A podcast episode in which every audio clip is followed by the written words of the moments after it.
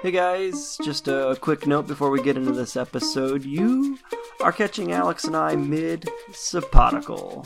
That's right, we're not dead.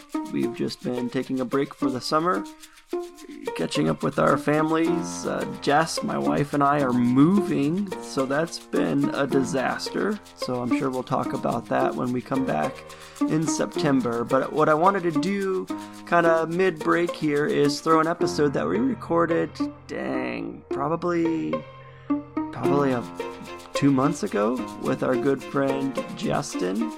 Um, I decided to drop this episode in the middle of the break just so there's something, and you know, we're alive to kick in. We can't wait to come back and get back into the routine of things. But until then, check out this episode on.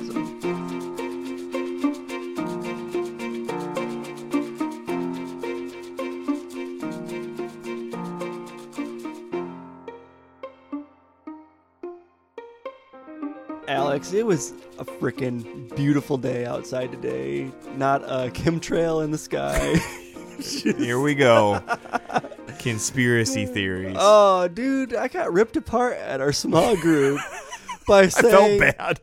And I just wanted to say like a little thing about it, and then everybody jumped on I you. got piled on. I feel like I'm allowed to say that. I legitimately researched World War II, but everybody had to air quote it and said, "Oh, research."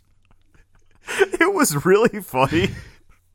but then It was afterwards, like, mostly you and my wife. Mostly you. And I said it just because I've sat through two of our episodes, conspiracy theory. So I any, when anytime you say I've been doing research, I'm like it's conspiracy theories. And then your wife jumped on, and then I don't know. then I think there was There's a somebody else. handful that- of others because they all know. so I, I felt like my comment was legitimate, and then everybody dogpiled you, which was not cool. Not Yeah. cool. Everybody you know what? else. I have I've backed down on a lot of the conspiracy stuff of late, except for the podcast. That one time I was abducted by aliens.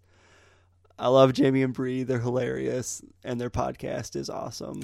and if you haven't checked it out, and you're into aliens and just weird stuff in general, basically, if you would like to escape for however the length of their episode is, that's it's good. Okay, but yeah, that's that's all.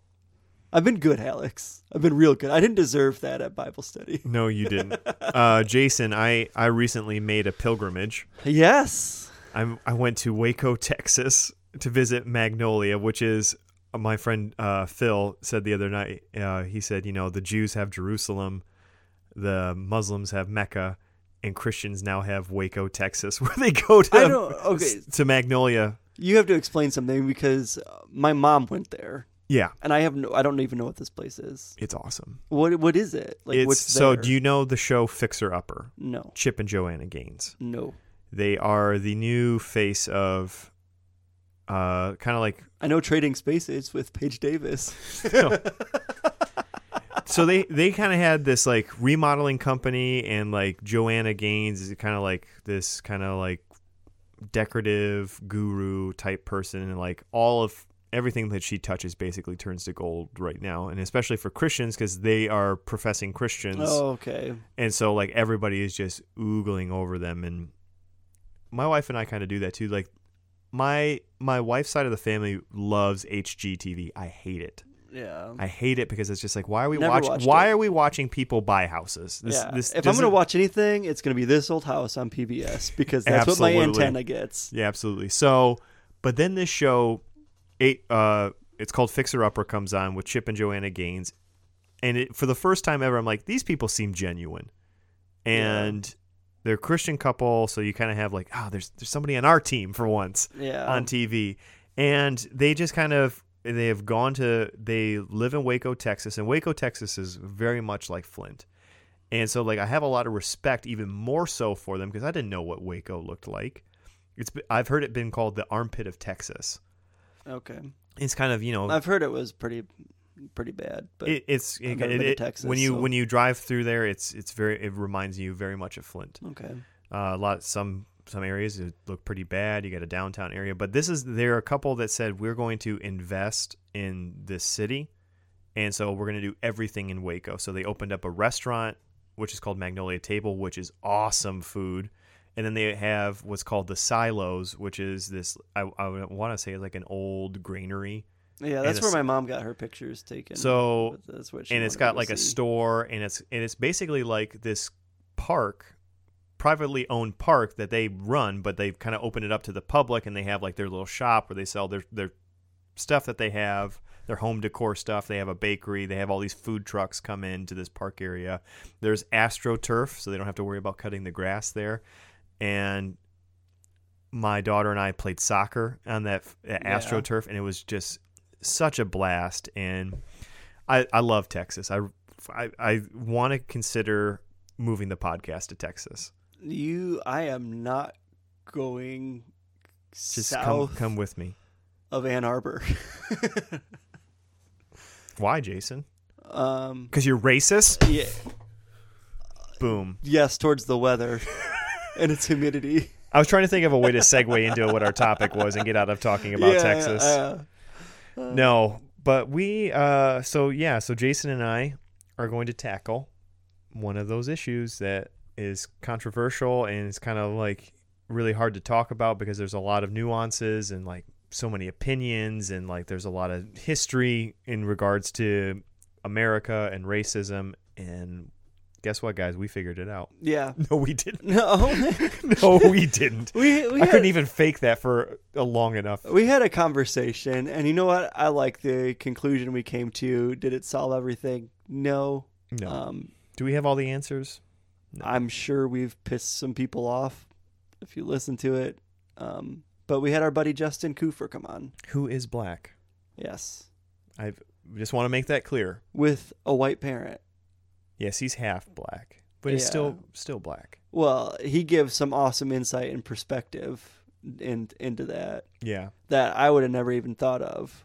And that's so- why his story to me was really interesting, and that's kind of why I was like, Jason, let's get Justin on the podcast. Yeah, we we we get his story. We get a couple of different facets of racism, and then we we conclude with uh, the church yeah, and what we can do and what we can't.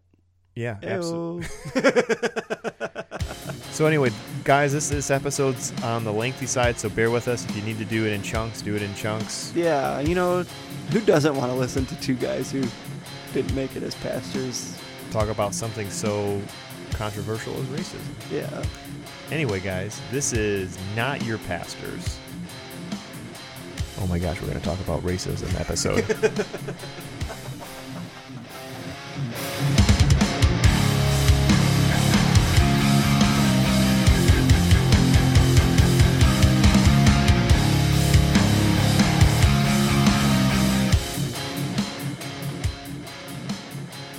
All right, guys, we are here with a very good friend of mine. Uh, a friend that, if anything would ever happen to Jason, if he would die in a horrible hockey accident, I would call upon this man to replace him, Justin Coofer.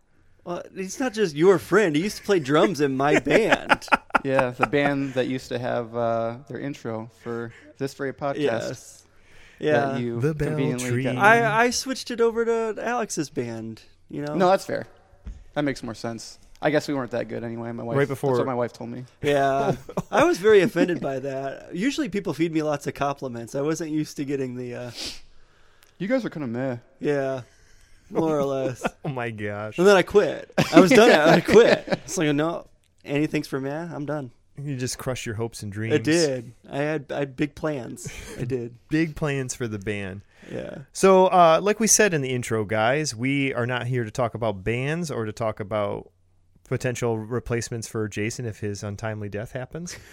But we're here to talk about what? we're here to talk about race. And this is where I feel like, again, every podcast has an episode on homosexuality. We haven't tackled that issue yet. Every podcast has a.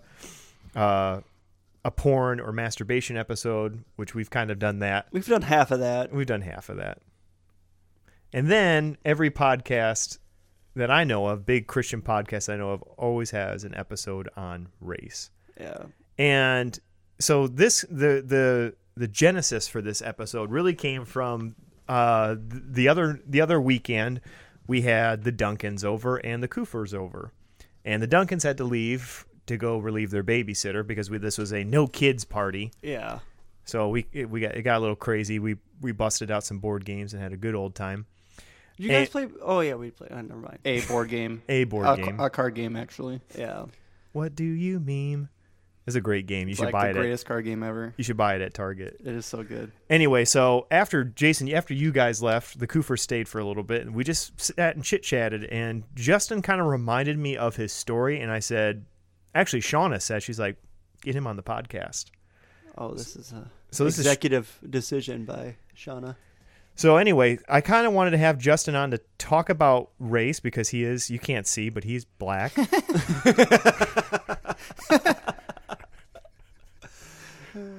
Oh wow! um, what? Uh, Can we just put it like a disclaimer?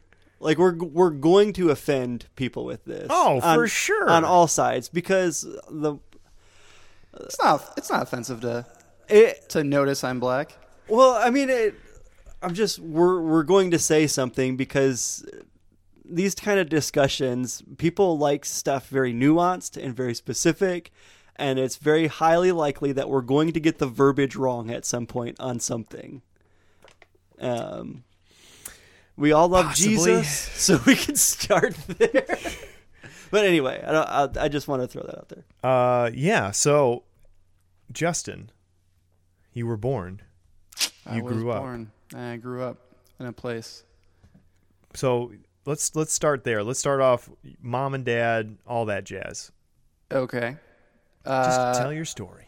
well, This is your hour. I was born of a mother and a father. And uh, Like originally, I'm from Pennsylvania, great state. And my parents got divorced fairly early. Um, I will say this I am not full 100% black. My mother is white, and my father is from Ghana. So he moved to the States when he was around 19, went to Liberty and uh, met my mom. And so they, um, you know, they were together and they got divorced right after my little sister was born. So I grew up without a dad because I didn't stay with him. Um, and basically, right after they got divorced, we moved from Pennsylvania to Michigan because that's where all my family is from. Um, so uh, when I we moved to Michigan, I went to uh, Carman schools for my first grade year. Where's that at? Um, it's it was near the corner of Fenton and Bristol. Okay. There's an elementary school somewhere over there. I don't know if it's still there, but I know where it's at. is it still there? Yeah, it's still Okay. there. I drove by it the other day. Yeah, I went to that elementary school for my first so grade. it's Genesee County. yeah. Okay. So I went there, and then um, once my mom had got settled in, we moved to Chateau Torrey Hill, which is on Hill Road. No, it's not. It's on Torrey Road, and uh, hence the Chateau Torrey Hill. And uh, from there, I went to Swartz Creek schools, and uh, I guess this would kind of start. This would be the beginning of where. Uh, I discovered that some people don't like other people because of the way they they look. Yeah, Swartz Creek was predominantly white, Yeah, especially back then. Almost- I'm sure. I'm sure with school of choice, the the numbers have gone up, but back then, uh, actually, even now, Swartz Creek is is very white. From what I've been it's still from what I've been that's told, that's surprising. um, when It's I was still like a small farm town. Yeah. Kind of. I guess. Yeah. it's still predominantly white, more white than I mean Grand Blanc. A lot of the school of choice, I think they're going to places like Grand Blanc And Davison, too. Davison, yeah. So uh, s- I was at Swartz Creek um, for about three years, and I got bullied a moderate amount, not like a lot. Like I had some friends, but I got bullied a lot, and I never really understood why. Um, but there were a lot of kids that would just kind of pick on me for for no reason.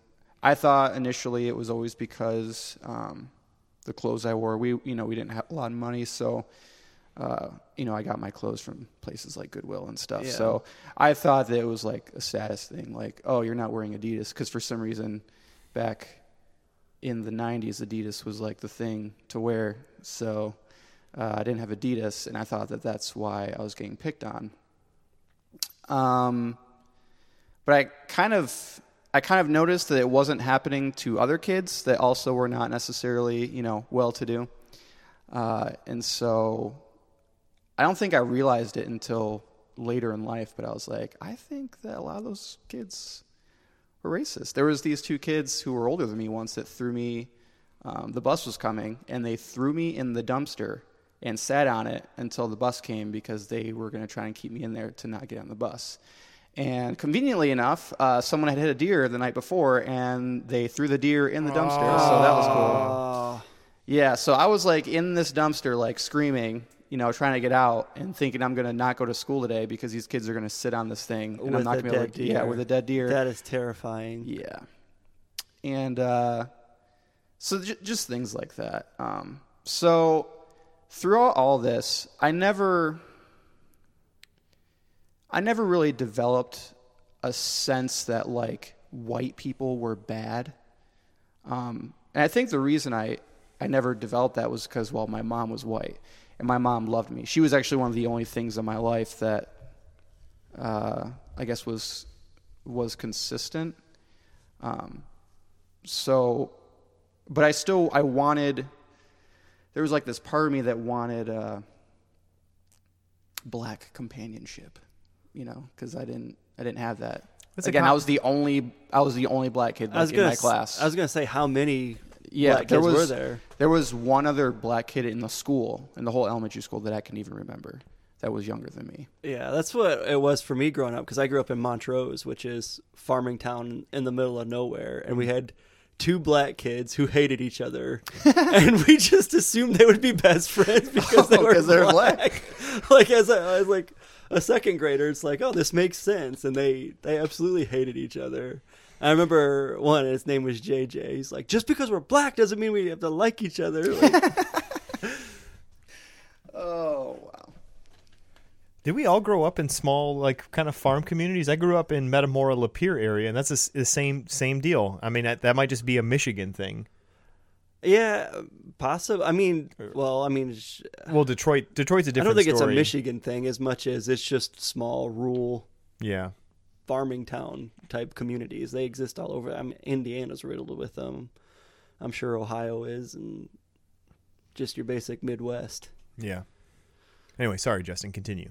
Um, so eventually, my mom got me out of Swartz Creek. Um, I didn't know why initially, but it, when I was uh, when I was in college, you know, we talk about the past and stuff, and she told me that um, she got me out of there because there was a lot of racism. She was like, a lot of those kids around you were racist. She said. I had issues with the parents. Like she told me stuff I didn't even know about. And one of my teachers, she said she thought was racist as well because I was a very, very, very hyperactive kid, um, and I was uh, I was that kid in class that would like get up for no reason during show and tell and start acting like a dinosaur, um, because I wanted. Yeah, no, but for real, Yeah. For real, and I had it down, dude. I watched Can you do a Jurassic little- Park can you do so many times. I could do the Velociraptor roar like it was so good. So obviously, you know, I had to show that off, and I did it because I wanted attention, you know.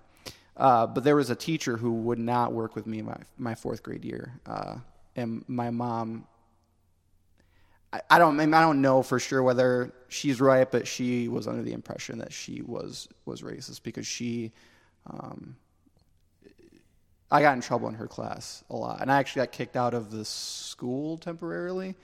Um, I got transferred to like a separate school for like a marking period, and I'm going back later um, to this teacher. But eventually, we got out of there. My mom ended up leaving the the trailer park, and we ended up moving back in with my uh, my grandparents, which is where we lived when we first that my first grade year.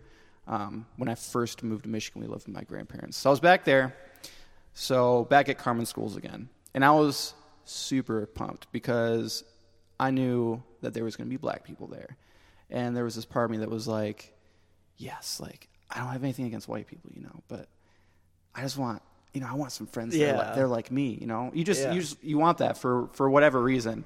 Um, like in movies and stuff, like Forrest Gump, I bawled, I bawled when when Bubba died. Is that his name, Bubba? Guy Yeah, that had all the Bubba shrimp. Gump. Yeah, bald, because he was black. He was like my hero. You know. Yeah.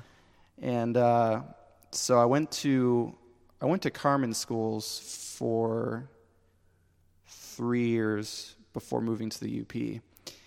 And something interesting happened at Carman that I didn't think would happen.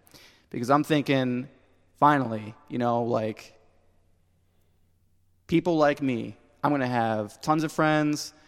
And what ended up happening was I ended up getting made fun of by the black kids even more than the white kids because uh, of my hairline. So, in the, I guess the the black community, like there are certain things that are um, kind of like im- important important things if you want to have like a high status, I guess. So like you gotta look clean, okay? You gotta have nice clothes. Yeah.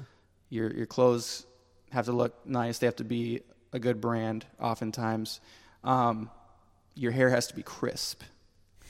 Okay, This is all new to me. I'm has like, to- it has to be. I was like, tell me more. It has to be crisp. Okay, so like uh, your hairline has to be very, you know, like ah, I can't even explain it. Like a perfect comes right up to the line. There's no like little little straggly hairs. Very coming clean, out. very yeah, clean cut. very very clean cut. I watch okay? my barber like cut hair and be like, why is like just he's okay. Like just let me have my turn now. So that makes No, a lot no, of no, no, sense. no, Like it's- that's vitally very- important. So my hairline went down to like my eyebrows almost. It was super weird.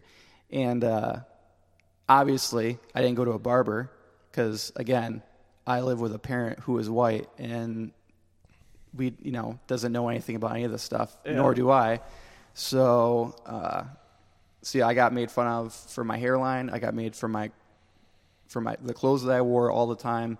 Um, I got made fun of really badly because in elementary school, up till that point, I played soccer.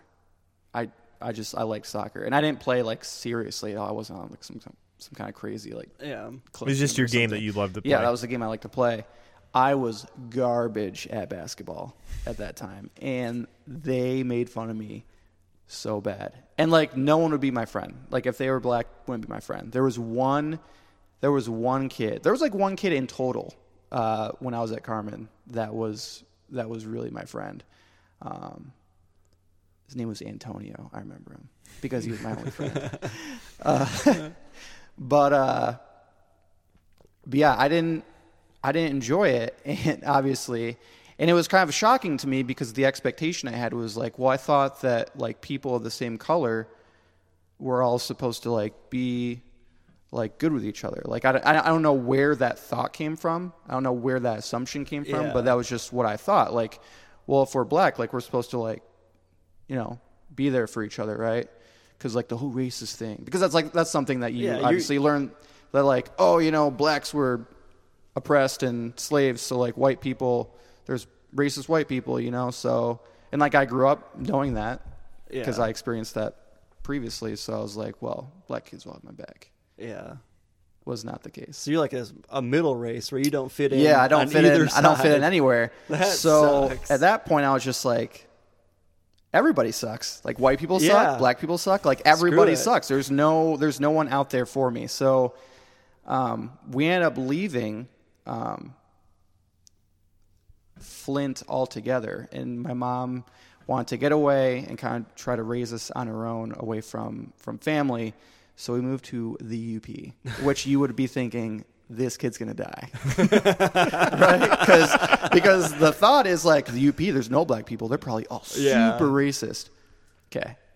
Complete opposite. When I moved up there, I was like the coolest kid, despite the Really? fact that I had the raggedy clothes. Why? Because I was the only black kid, and they thought black people were awesome. Okay, they were like black people are ballas, and they have all the sweetest music, and like instantly I was popular, even though I was super weird. I asked out literally almost every single girl in my class within the first three weeks. How old were you at this being- point? is so. This is seventh grade. This Okay. is this is seventh grade when I uh, junior when I moved high up stuff there. going on right yeah, there. junior high. Obviously, you know I'm going through a lot. Uh, hey Justin, you want you want some uh, want some maple syrup, eh? Yep. So I want to hear you with a Yooper So voice. you had to have developed one. Uh, I can I can do it, but it's difficult to just like do it on command. You know. Well, I don't want I you to don't do it on command. I just want that to be you. I s- no, you just talk like. yeah. I feel like we'd be better friends if you were a Oh, Yooper wow. still. So that accent is not as common as you think. It's not. It's usually only like the really old, old, older people that spoke that way. that have been up there forever. Yeah, I've been up there forever. Like none of my, none of the people I went to school with talk like that. None of them, or like their parents. Um, We interviewed a girl on our show from Method Theology, Holly, and she thought we sounded like Yoopers. She's like, "We're so far. You might as well be Canada." Like, Yeah. uh, I thought that was hilarious. Oh, the North, the Great North. Anyway, Yeah, sorry. anyway, so uh, I moved to the UP, and despite the fact that I was, uh, I became very cocky very fast because I became popular so quickly, simply because I was black. because you went from like a low status yeah, I went from automatically low to status, the top. Right. So super cocky, hence asking out every single girl. Uh, so despite that, like, still had friends. Um, and throughout high school, I never really experienced any racism. There were a couple instances, though. Uh, like my first year in high school, my freshman year, um, the kids that I was sitting at a, a lunch table with, um, it was me and there was this like there was a Native Native American kid, like full, you know, full Native American. Yeah. Um, and some other kids. Uh, some of us went to church together, and this kid came over with his lunch tray, and he put it in front of me and walked away. And I was really confused, but uh, the the kid at the table, Native American kid at the table, was not confused. He knew exactly what this other kid was doing because he like he knew who he was. So he ended up taking the tray that the kid had just put in front of me, took it, walked over to the kid, and like slammed it on his chest, and basically started a fight with this kid. And they got broke up before it got like super crazy. But he explained to me, like he explained to me later, like, yeah, that kid was racist. Like that's why he put it on your table. He was giving it to you so that you could put it away for him. Oh Hmm. man. So, but th- again, that was obviously that sucked. But I was not like, oh man, white people are bad. Like that that thought never entered my mind because at this point, like there were so many. I had so many friends at this Yeah. point. And throughout high school, you know, I just I gained more friends, and I never really had. Um, I never I never really had any kinds of of problems.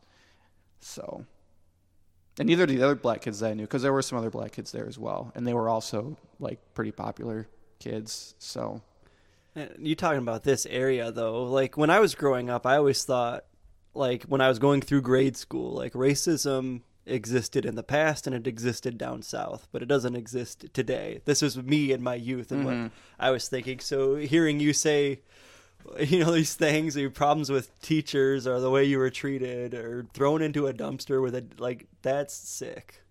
Like that's gross. I think it's It's, really it's a kind of shocking, but not shocking. I think the older that I get, the more I realized, oh, it it does exist. Oh, it yeah. did exist. It's always been there, and continues to be there. I just didn't think so much so in this area, you know.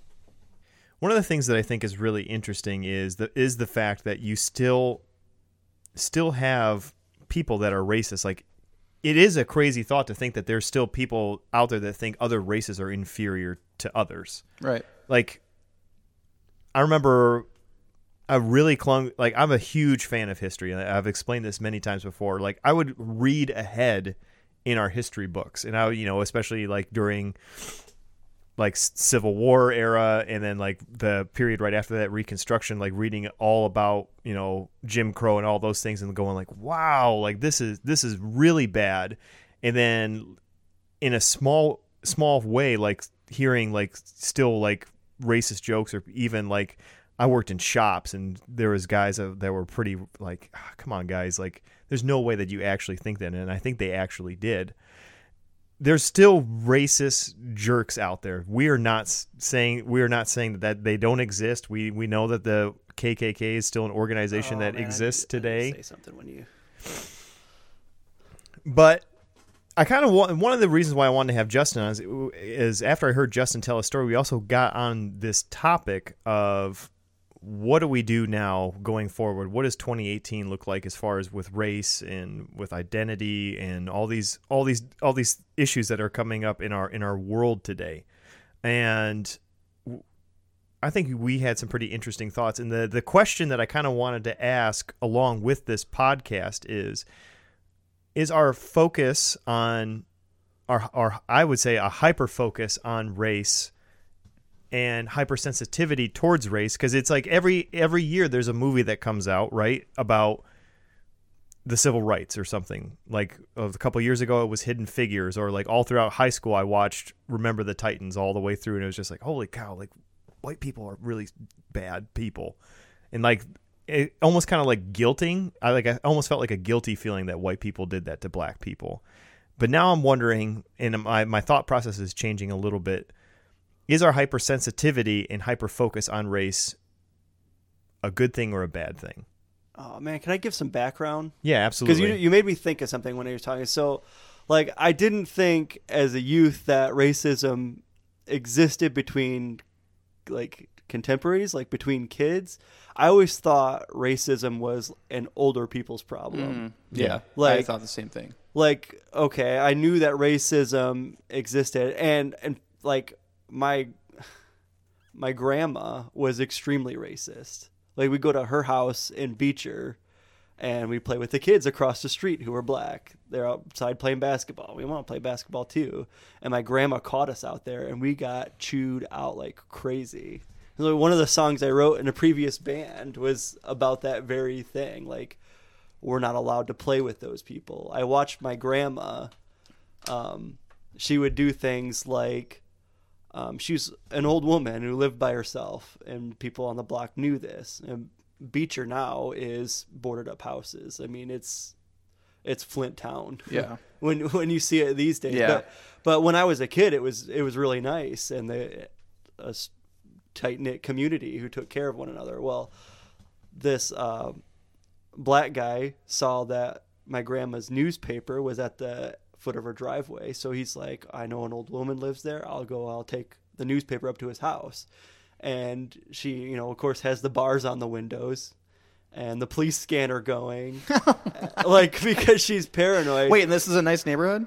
yeah, this is it was a like not- fairly nice, like a not a nice neighborhood. neighborhood, anymore. But it was a sna- it was a safe neighborhood at that yeah, time. Yeah, and um, she proceeded to beat that man through the door with the newspaper and curse him out for. I hope my family's not listening because I mean, well, they'll have more stories. But then there was there was another time where she, like, my mom had told me she drove into a ditch, and she's stuck, you know, and my um, my mom said that this this black man got out of his car and then got into her car and helped pull it out of the ditch. And then she had a newspaper again in the car and like sat newspaper down on the seat and on the steering wheel because she, until she had it cleaned because that's who she was. So my mom raised us not that way.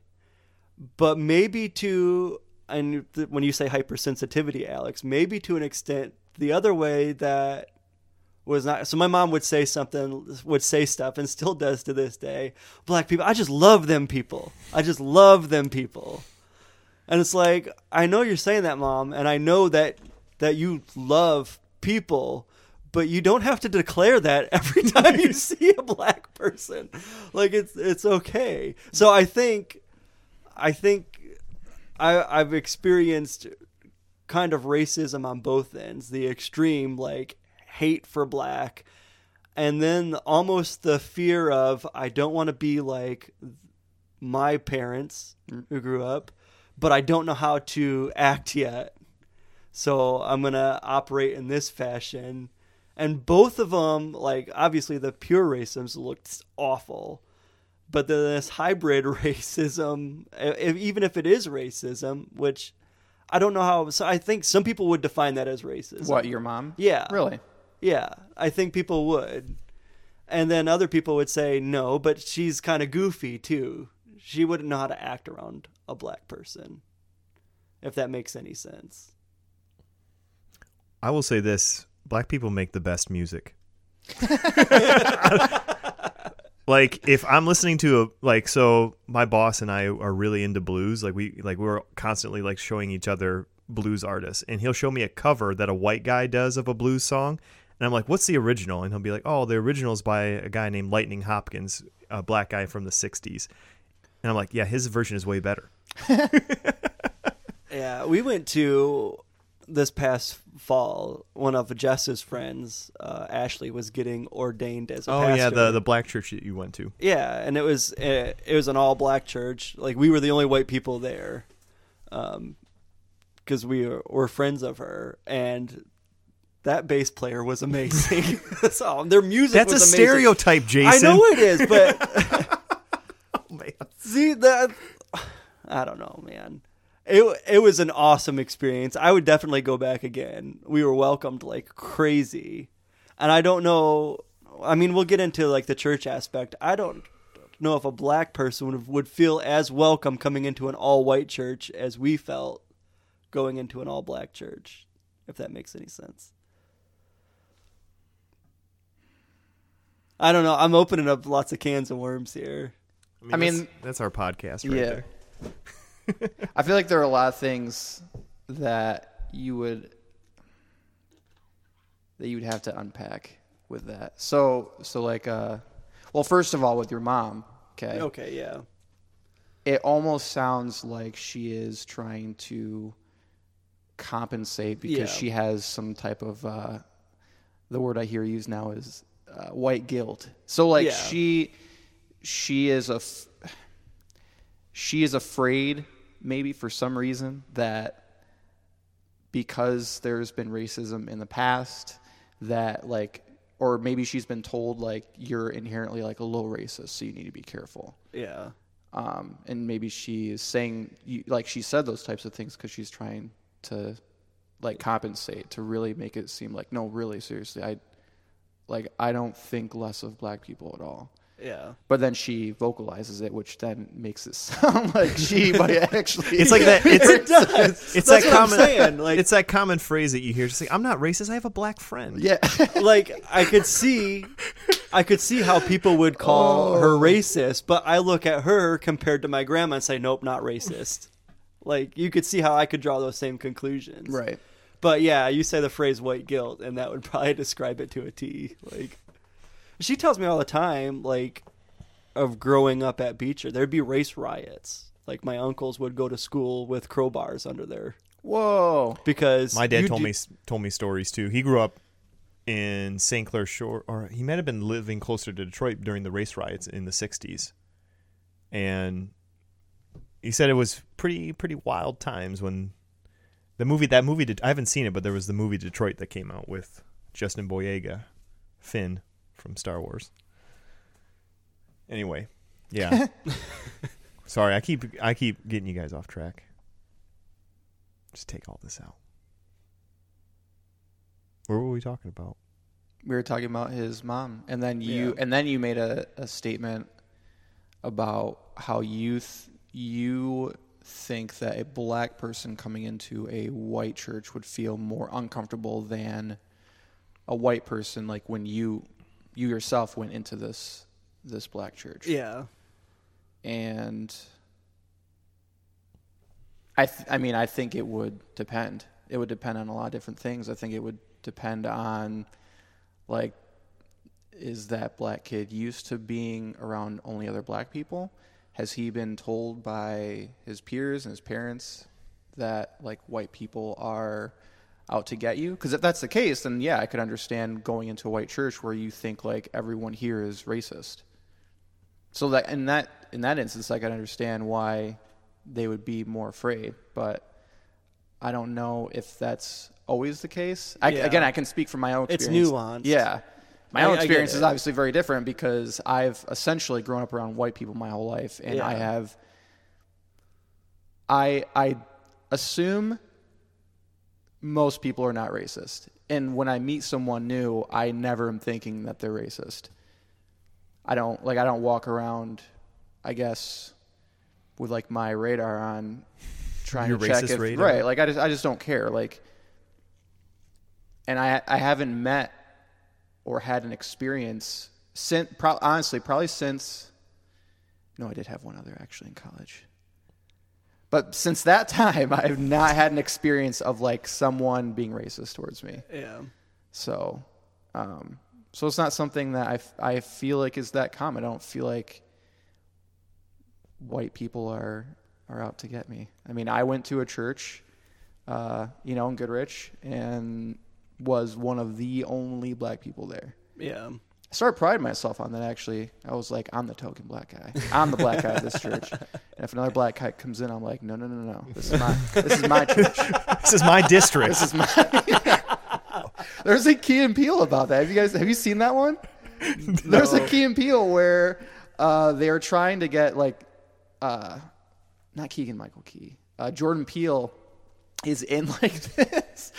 He's in like this uh, choir group. It's like an a cappella group with a bunch of white guys, and uh, no, it is. It's yeah. It's it's uh, Jordan Peele, and then so he's in this group, and then uh, Keegan Michael Key comes in, and he he just walks into this group and and he starts doing his own thing in this a cappella group, and they're all like, "Wow, man, that was really awesome!" And so then after all the the, the other guys leave, they two are just sitting there having like this conversation. He's like, "This is my group, man." This is my group. You have any idea how long I've been trying to infiltrate this group? See, that's the Hilarious. Thing. That's the thing, though. I feel like we've we've moved past. I don't want to say we've moved past racism because there's still obviously jerk racists out there, but race is something that we can joke about and like dialogue about now and talk about more. Like the I think the funniest skits on Saturday Night Live right now is the Black Jeopardy skits. those, are, those are so funny. the fact the the the best one is where they the first one they ever did because they had Tom Hanks dress up as a Trump supporter and he's wearing a MAGA hat. and he he agrees with everything the two black ladies Hayes give. He's like, "Oh yeah, absolutely." It's it's hilarious. You got to you guys got to YouTube Black Jeopardy. Yeah, I it's haven't seen it's it. It is re- it is really or funny. the key or Key and Peele or my favorite race skit that I've ever seen was actually from an old SNL um, where Eddie Murphy puts on white paint Eddie Murphy. and he he's a black man who's researching what white people do when black people aren't around. It is hilarious because it's it's a he because you know he's on a he's on a bus and there's a black guy on the bus and he's got this white face on. And so he a black guy gets off the bus and he's the only black guy on the bus. He gets off and then all of a sudden the white people start busting out bottles of champagne and start partying. And he's sitting there like oh this is what white people do when black people aren't around. Very funny skit. Also youtube that. We'll put that into the show description. Will we? Alex is editing the notes this week. But so yeah, so I wanted to I wanted to talk about because one of the things that you always hear about nowadays is I feel like this topic of racism and everything being racist has kind of come back to the forefront. Like and, and especially the circles that I see and the things that I see on Facebook and you know a lot of you know you have Black Lives Matter now and you also have uh, this the idea of white privilege being tossed around in conversations. And so I kind of wanted to ask like what where are we at as a culture? And again I'll ask the question again is our hypersensitivity or hyper focus on race benefiting minority groups or a hindrance to minority groups? That's the question I want to ask. Yeah, I think um, I'm o- I'm I'm interested to see how real stuff is because I am in a position where I can't really trust the media because I think the media is divisive mm-hmm. and it amplifies everything. So Let's talk about a recent story then. Let's talk about the the Starbucks incident that happened just recently. You know what I'm talking about? No, I have unplugged for the last. You are a great man. yeah, you are I have unplugged for the last couple of weeks. So uh, I've been working on my pedal board for my. that's such a my white guitar, person thing uh, to say. and it is looking good. Working on my paddleboard. yeah, and I completely I, I only I, unplugged. so tell me the story. I don't. I even bring I bring this up because it's it's something recent that happened, and my wife and I were recently discussing it. And so, what happened was, and Justin, you you may know more of the details than I do, but the these two black guys went into a Starbucks in Philadelphia, I believe, Mm-hmm. and they were asked to leave because they according to the Starbucks employee, they were asked to leave because loitering in that particular branch is not allowed. You have to be a paying customer if you want to use the bathroom or sit and use the lobby. Yep. And so they ref- they didn't leave, and so the barista or the manager called the police. The police came, and there was a bunch of uh, like iPhone, like cell phone videos of people shouting at the police because they handcuffed the two black guys and escorted them out of the building, saying like, "What are you doing? You guys are racist. These these black guys did nothing wrong." Da da da da da and it kind of blew up to epic proportions because you know obviously it's getting those videos are getting shared all over social media, going viral, and then Starbucks comes out and makes a statement saying that we're going to do implicit bias training. We're going to shut down all of every it's March 29th, I think. Or not, excuse me, May 29th. Every Starbucks location is shutting down so every Starbucks employee can go through implicit bias training, which is the the training where you are shown a picture and a word and you do like word association pictures and you know So, like, if you see a picture of a, a black person and they might have um, different words like bad, bad, good, whatever. Um, so, but I mean, they won't just show you black people; they'll show you pictures of of different types of people, and it's how quick you answer with those words to see if you are implicitly biased against. So that's why they go through that. That's why they do that training. So th- this has kind of been like a huge national story, and other, there's been other people out there that have gone and gone to Starbucks and said, "I need to use the bathroom." Like black people saying, "I want to use the bathroom," and is like, "Well, this white person used the bathroom. Is he a paying customer?" And like, I feel like this is really blowing up. Yeah. And there was the guy that you told me about, the guy that demanded his reparations coffee. Yes. What what what what happened with that? He so from what I understand, he was uh I think he was a YouTube YouTuber. He was like a vlogger, blogger, whatever, and he went into this Starbucks and demand yeah, basically demanded like some free coffee. Like, where's my reparations coffee? Basically, and and what was interesting with the response of the girl up front was like, yeah, like I heard, I heard about that because I think this was a this was a Starbucks in Philly. It wasn't Yeah. the same one, but it was a I think it was another Starbucks in the Philly area. And so she was like, "Yeah, I heard about that. That didn't that wasn't here, but yeah, that's that's crazy." And and so she ended up be, giving him a, a free coffee, um, because he was saying like I should get a free coffee, and and he was like, "Yeah, this is this is what I'm talking about." Like afterwards, and then when I think it's when he walked out of the Starbucks, like this is what racism is. Like so he what he was doing was he was trolling the Starbucks. And it was like so because I'm black, I can walk into a Starbucks and just get a free coffee even though no one did anything to me.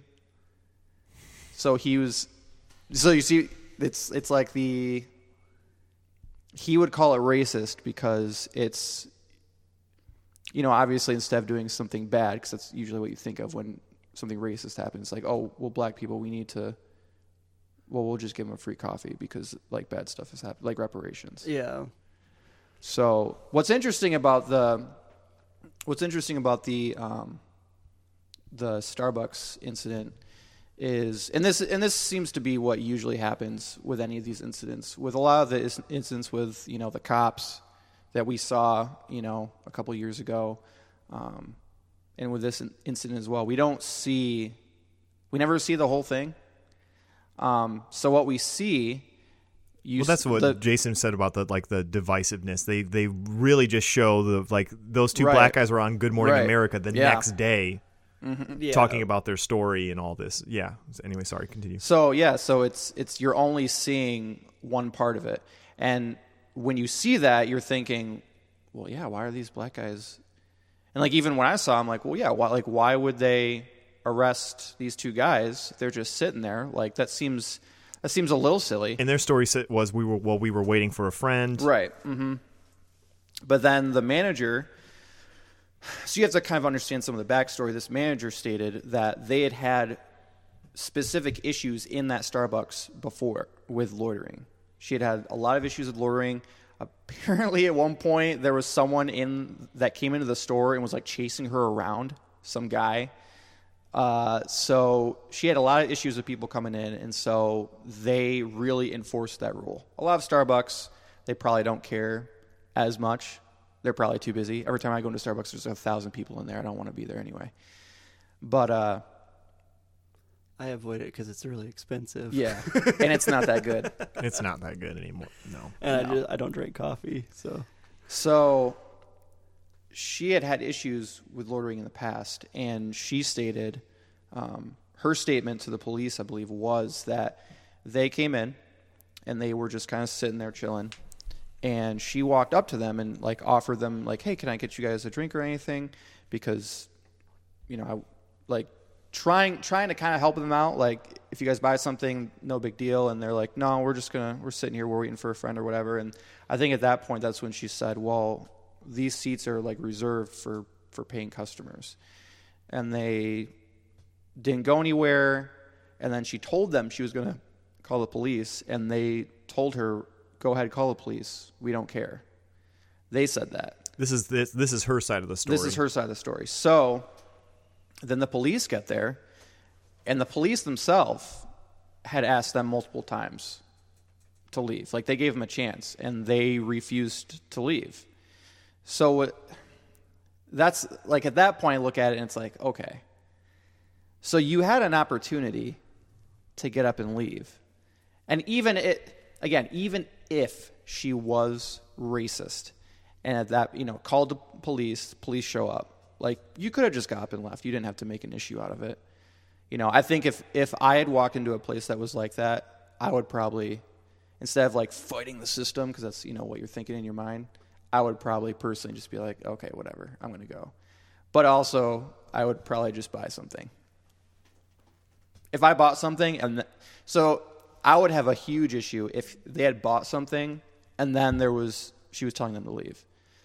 And the reason that I I personally do not think that this person was that racist is because you're in Philly and like 40% of the population is black. And this lady has been there for a year and it is highly likely that she encountered many black people in her, people in her store all the time. And all of a sudden, on this random day, she's deciding that she's going to kick out two black guys. Like she probably was kicking them out because she had issues with with loitering. Now, maybe She lost her job, didn't she, too? Uh, so there's there's conflicting stories. Some some places I've read they say that she lost her job, but then quite a few other sources state that she actually just got moved to a s- to a different location. She got moved. She got moved as a manager to a separate location, not that just one. to, ch- just for Starbucks to kind of help keep some of the heat off of them. yeah, because which it that was in like itself would kind of prove out that she's not racist. Like the fact that they didn't fire her on the spot, that they Yeah. Here's the other helped her find gainful employment in another area. Right. Like here's the other thing that's really interest, interesting to me because there's been there's been people that have said if this is racist we're willing to call this as, as a race like, like this is obviously people being racist in a racist situation we would like to see the security footage from yep, the Starbucks because this because there was somebody on Twitter that went around and took pictures of the the security cameras inside Yep. inside that particular Starbucks and said, "Where is the footage from these cameras?" So that way we can get the whole story. And anybody who had said, "Let's get the whole story," let's not just take these black guys' words for it or Starbucks covering up their tracks for this situation. Right. Let's get the video. Let's get the video. Let's let's see the empirical evidence. What happened here?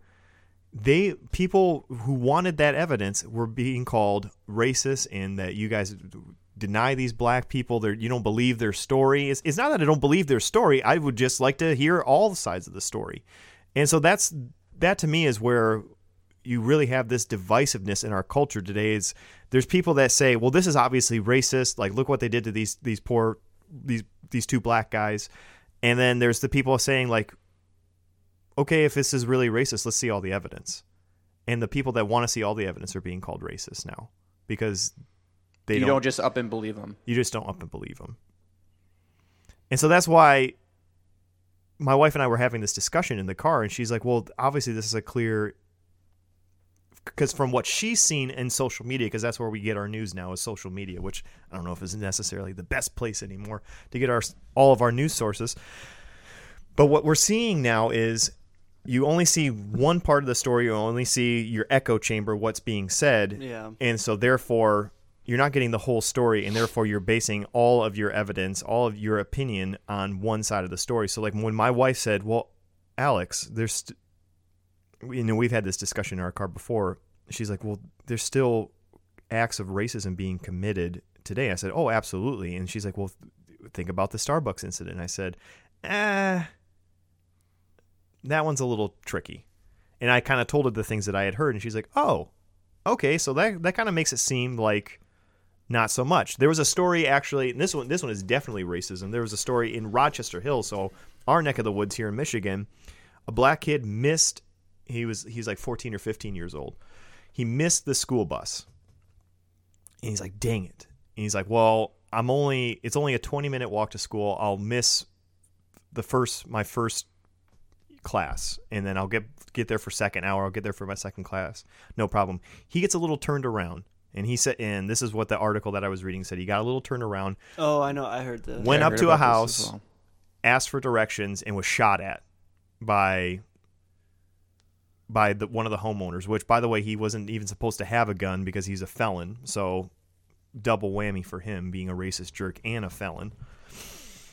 But that those story those types of stories like those are actual like okay we have the evidence here we see the story this guy is clearly racist like you just don't shoot at black people just because they're knocking on your door to ask for directions like that's there's definitely some bias there That's that's where I was going with the amplified comment earlier. I racism definitely exists. Like, don't get me wrong, and there are terrible things that are happened and are reported on. But I think there's even more of them that are elevated to a level to.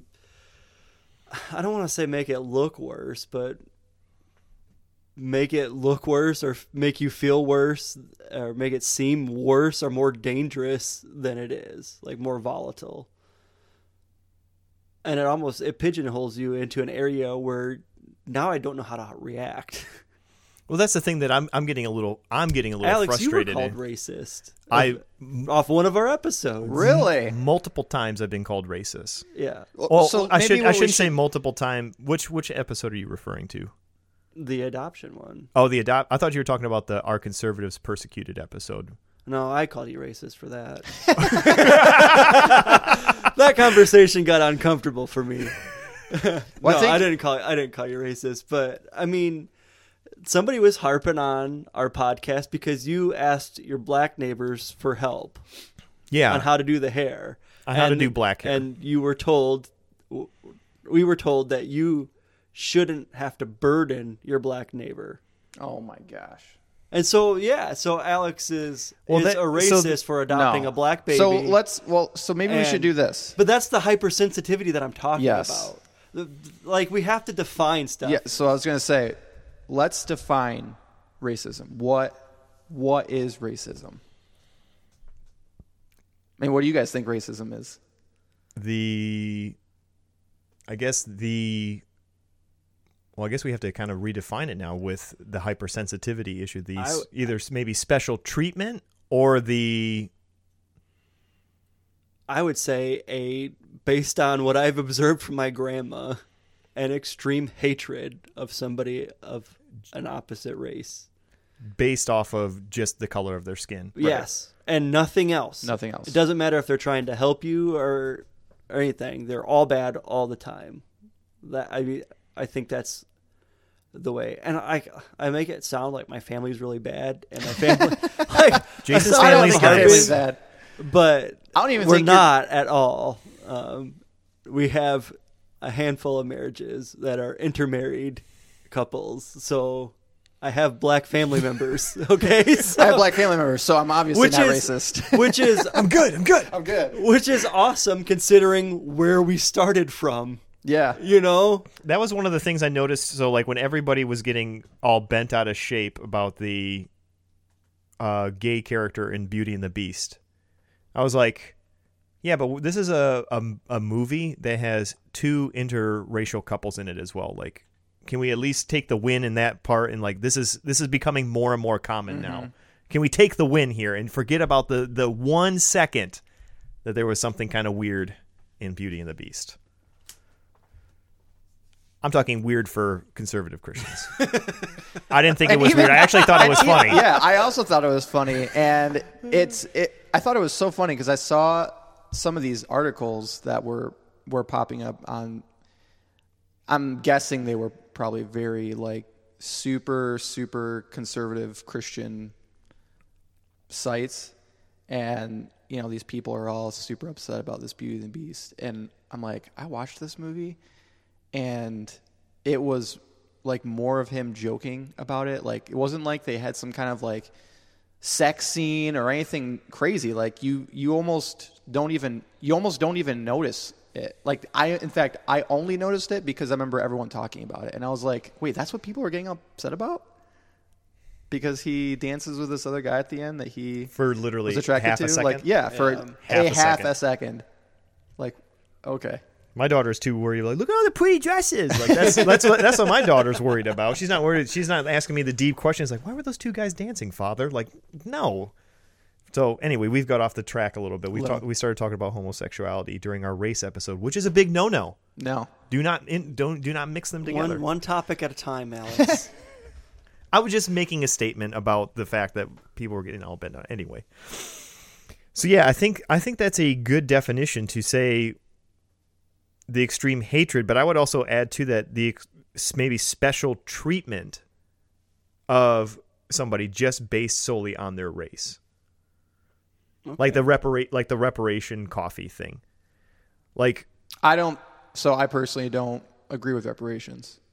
I don't think that reparations is a thing that should happen, and that's because the idea behind reparations, the way that I understand it, is you you had this period of history where blacks, and this is I think this is the part that a lot of people don't learn in school.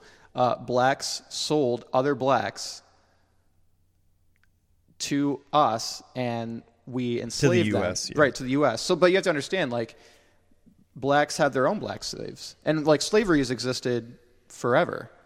So it wasn't just like only whites were owning slaves. Like even blacks of a certain tribe thought that certain people of their own tribe were lesser than well not of their own tribe but of a different the- tribe were less than the sinful like, nature of man. right, We're, we're always- constantly thinking that we're better than other people. Right. And for them, it was something different. But, you know, f- here in America, there was a time where it was like, because you're black, you're less.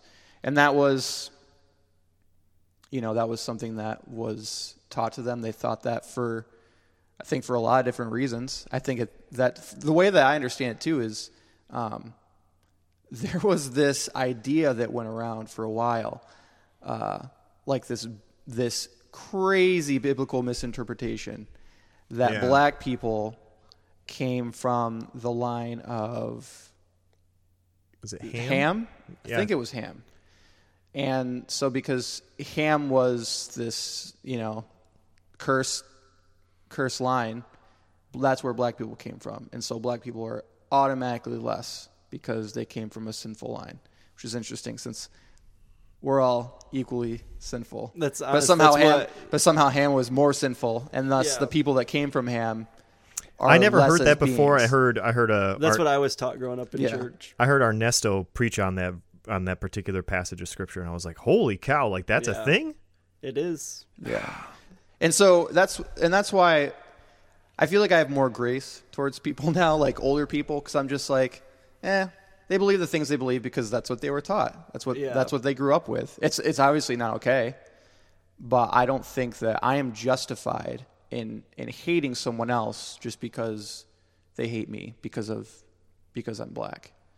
Um, and I think it's I, the the reparations thing is silly because um, none of the people that exist currently were sla- are slave owners or were slave owners.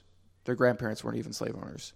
So like, I think it's it feels silly to me for me to get special treatment because I'm black for something that happened a long time ago. Like I don't think that that's So let's That's- talk about something a little bit more current than reparations. Uh, affirmative action. what about affirmative action? I'm just asking you your opinion on affirmative action. Because I have my own opinions, but I've never, I'll be honest, I've never asked a, a black person how they felt about affirmative action. I know what some black people have said about it. I just have never asked you what as have my friend. what have you heard other people say about it? I have heard other people say that it's silly now to have it. That maybe back in the 60s and 70s, when we were still dealing with the civil rights issue and trying to kind of curve some of the old Jim Crow nastiness of racism that was, you know, still left over from the Civil War era, that it was needed, but now is not needed. And the fact that it actually hurts other It- minority yes, groups. So that's that's what I that's what I would say. I think that not only is affirmative action like unneeded, like I would go further than that. Like it's it's a terrible thing to implement because what you're essentially saying, and this isn't just even for blacks. This is for anyone. This is this is to say like two people who get the same test score, okay, but one person is is is black is going to, or as a minority in general, is going to um, get chosen for this position in a school or for a job or for whatever. And I think that that is that in my mind at this point now in history where we are now like that's that's not needed and that's not I don't think that that's helping because if anything like that would I could see how some people, how like a white person would actually have hold like a grudge against minorities because like, okay, so these guys don't have to work as hard as me. They don't have to try as hard, and they're just Well, going to heard a study that came and out- jobs because Yeah. I heard a study that came out that actually it actually hurts Asian Americans more yeah, because they have to score so much higher Yep. on their SATs or ACTs or whatever in order to kind of curve the the affirmative action kind of bump, if you want to call Mm-hmm. it. Which to me, I'm like, that kind of sounds racist. And then, but if I say that, then I get called a racist because I can't like what I can't believe you said that, Alex. Like it, it, it specifically benefits black people. Do you hate black people? I'm like, uh, what, what? How did we get down this rabbit hole? So, like that's the thing that kind of frustrates me is like I think the word uh, racist is thrown around too flippantly. so it's like a jump to conclusions. man. Yeah, like again, Jump to conclusions, Matt. there's there's a mat of like conclusions. He's racist, so he's to jump to- automatically bad. yeah. So like you, He's got a so, black like, if you foster have kid an- and he's racist. What? You are. Yeah, but your foster kid isn't Hispanic, so maybe you don't like. oh gosh. I don't know. But uh, I was gonna say, we defined racism as like hating someone or thinking someone is less, um, simply going off nothing but their skin color. Yeah. So I think you having a conversation with someone about like a policy or just about society in general, like I don't think you disagreeing with a statement that you think is wrong automatically makes you a racist. And I think it's it frustrates me that that word is thrown around so so easily. So like for example, um older people grew up and they called black people colored people. Um, and I have Or worse. or or so so here's the thing. So you say worse, right? Yeah. Now at that time for them that might have been like the politically correct thing to say. And I believe that there could be older people who use that term only because they're familiar with it, but they're not actually racist. Oh, I'm not But talking if about you- the N word. I'm talking about worse. Oh, right. Yeah. But I'm saying like if if someone were to say if you had an old person say like, "Oh, that colored boy over there," and like she she means no ill will. She's simply just that's that's what she knows. Yeah. and she's labeled a racist. And it's like, well, is she racist? Like, does she actually hate black people, or is that just how she's Yeah. phrasing it? Because it's not politically correct. So, like, you know, some some people. It's so funny. Like every time, every time, like I I meet new people, they oftentimes will tiptoe around certain things. Like they'll they'll be very careful around saying certain things. They'll be sure to say African American, which that phrase actually bothers me more because I don't think it's as uh, biologically accurate to just call black people African American because a lot of them aren't actually African American. Um, black makes more sense, but like some people think that if you say black, like you might offend someone. Yeah. So you want to be like super, super. I think I used all of them in our foster care episode. I think I said people of color, African American, and black. all my bases are covered. Yeah. but you're not you're not racist just for saying that. And No. I, I think that that's that's what's frustrating is like if you if you Jason are having a conversation with someone and you like say something and you're not like meaning to be racist, you say something you're like, "Oh, I didn't I didn't mean like that's not I don't you should I don't think that you should have to go into a 15 minute rant about like explaining yourself to that person to convince them that you're not racist. I do Because think it's don't funny when black people make me start on that 15 minute rant. and Say, I'm just kidding. I'm just kidding, man. You can say what you want. They're just messing. I had a coworker who would do that all the time. I was like, you jerk. he would like honestly, like I'd say something and he would just blank stare until like an, an no, no, awkward man, what I meant- silence what I meant was- I know. I'm I'm sorry. What I meant was, what I meant. No, man, I'm just playing with you. I should do that more often. Man, I should do that. it is funny. That is one of that is something that you have that you can do. Yeah. You want to change the topic? You had a question. Well, first of all, I think labeling somebody as racist when they're not does more damage than anything Right. else. Yep. it, it pigeons it puts it backs people into a corner Mm-hmm. where they don't even have the chance to say no i'm not racist like um but then i wanted to uh, change the topic i was wanted to talk about systemic racism Okay. because that's that's probably from what I've listened to, that's what racism looks like for our generation.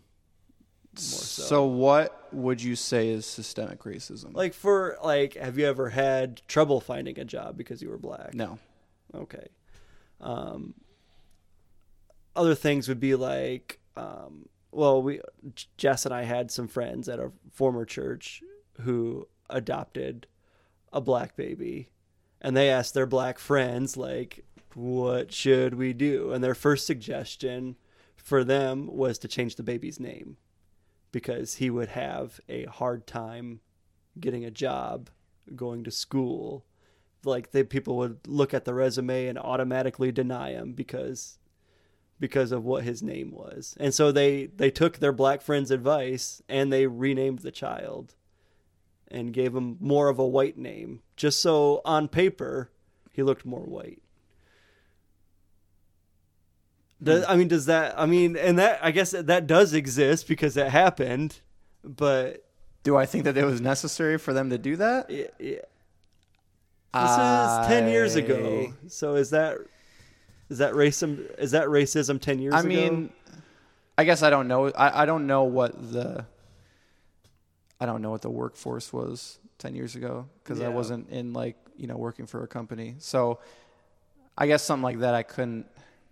We we I would like to. I would like to think that that wouldn't be an issue if you are a a respectful. yeah. employer. The the Yeah, if you're well, if you're a respectful person, like I, th- I would think, regardless of your name, like they're not. If you are qualified, and you are not some kind of like obnoxious whatever, I, I don't understand why that would be an issue to an employer if you're going to be a good worker. Like that's what I think now. Ten years ago, was that different? I mean, I I don't know why it would be, but maybe it would yeah. for some reason. because the assumption that if you have a crazy name, you have all these other things that come along with you. Like that would be racism, obviously. Like if you you don't even have to see someone and what they look like. You see a name, you know, Yeah. like the Quandre. You see a name like that, and just based on the name, automatically assume they're black, and automatically assume all kinds of other things. I'm not going to hire that person. Well, yeah, that would that's clearly racist. Is that happening on average? I don't think so. But yet Starbucks is having May 29th. But they're right, so they're having this implicit bias training off of what I think might have been an overreaction. yeah. So like when I think of systemic racism, the only the only way, like I think the best way that I can identify it is by having divorced parents in the church. So my dad, just because he was divorced, was oh, was denied Yeah. opportunity for i mean a complete outsider especially 15 20 years ago mid mid 90s like i'm kind of like looking back at it i'm surprised he even had the guts to even walk into a church after being a d- divorced pastor like a pastor who's been divorced so like it would be like little things like he's a phenomenal teacher yeah. he he's a great teacher. Um, well, well, Dave, you can teach the divorced couples class. Oh my gosh, that happened. that happened. That happened What? at that happened at multiple churches. And my mom was to the point where she's she won't even step foot inside of a church because to be a divorced pastor's wife, no, just just not worth it. And she doesn't realize, well, times have changed, mom. Like it's different now. well, It- it'll- maybe. Well, depending, on the church you go depending to. Depending on what church you go Yeah. into. So, wow. so I would say that, and then too, in our experience working with a drug recovery home, you see systemic differences, at least between rich and poor. Uh, if you're wealthy, you can get out of anything. You can have your you can easily easily more recover your license and your vehicle to get back to um, to show up for parole or whatever. Where if you're poor and you don't have a means of transportation to get to your hearings, you're going to jail. Yeah, that happens all the time. You see people in wealthier communities who get in trouble for something uh, relatively that- that minor, would- and they're not in jail for. They, I mean, they don't even serve jail. You know, they pay. They're able to pay fines and stuff, and then Yeah. you see people in lower communities, you know, lower income communities, and they do something. Do they do the same thing, and they're in jail for a year? Yeah, I like it the best. I was listening to Church and Other Drugs, and he was he was saying in their community, like in the drug recovery home, racism doesn't exist because you're just a drug addict. like racism, like gender, uh, homos- none of it exists anymore because we're all like broken. We're all drug addicts. Yeah, we're all in the same pod. Yeah. so. I th- when I hear uh, when I hear systemic racism, I generally think of laws that are actually in place to prevent or what's the word I'm looking for? The furtherance? Uh, Equal opportunity. Yeah, that's what I, was, I just want to say equal opportunity. They don't. They prevent equal opportunity. yeah. Um, I don't think that there is a single law that exists now that prevents black people from having an equal opportunity from from anyone else. I, I don't know of a law that does that. Now, you can go to a different level with that though. So like again, this I wouldn't call this systemic racism, but some people would. So you might have some cops who actually are racist. Yeah. I don't think all cops are racist. I don't even think most of them are racist. I think very few probably are racist. Yeah. I've been pulled over since I've lived here. I've been pulled over like 10 times, usually for my lights, but a couple times for things I actually did wrong, like Yeah. blew through a red light in Grand Blanc. And in Grand Blanc, you get tickets for going five over. Yeah, you do. And I blew through a red light. Great white. is what that And yeah, these, that's what it that's what it means. Great white. a former very racist community Yeah. with KKK ties. if you didn't know.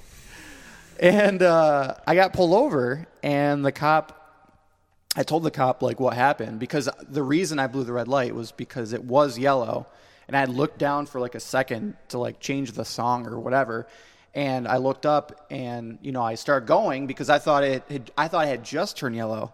It had not just turned yellow. It was done being yellow. It was red, and I was already like going Yeah. through, and it was like, well, it's too late. No big deal, right? You know.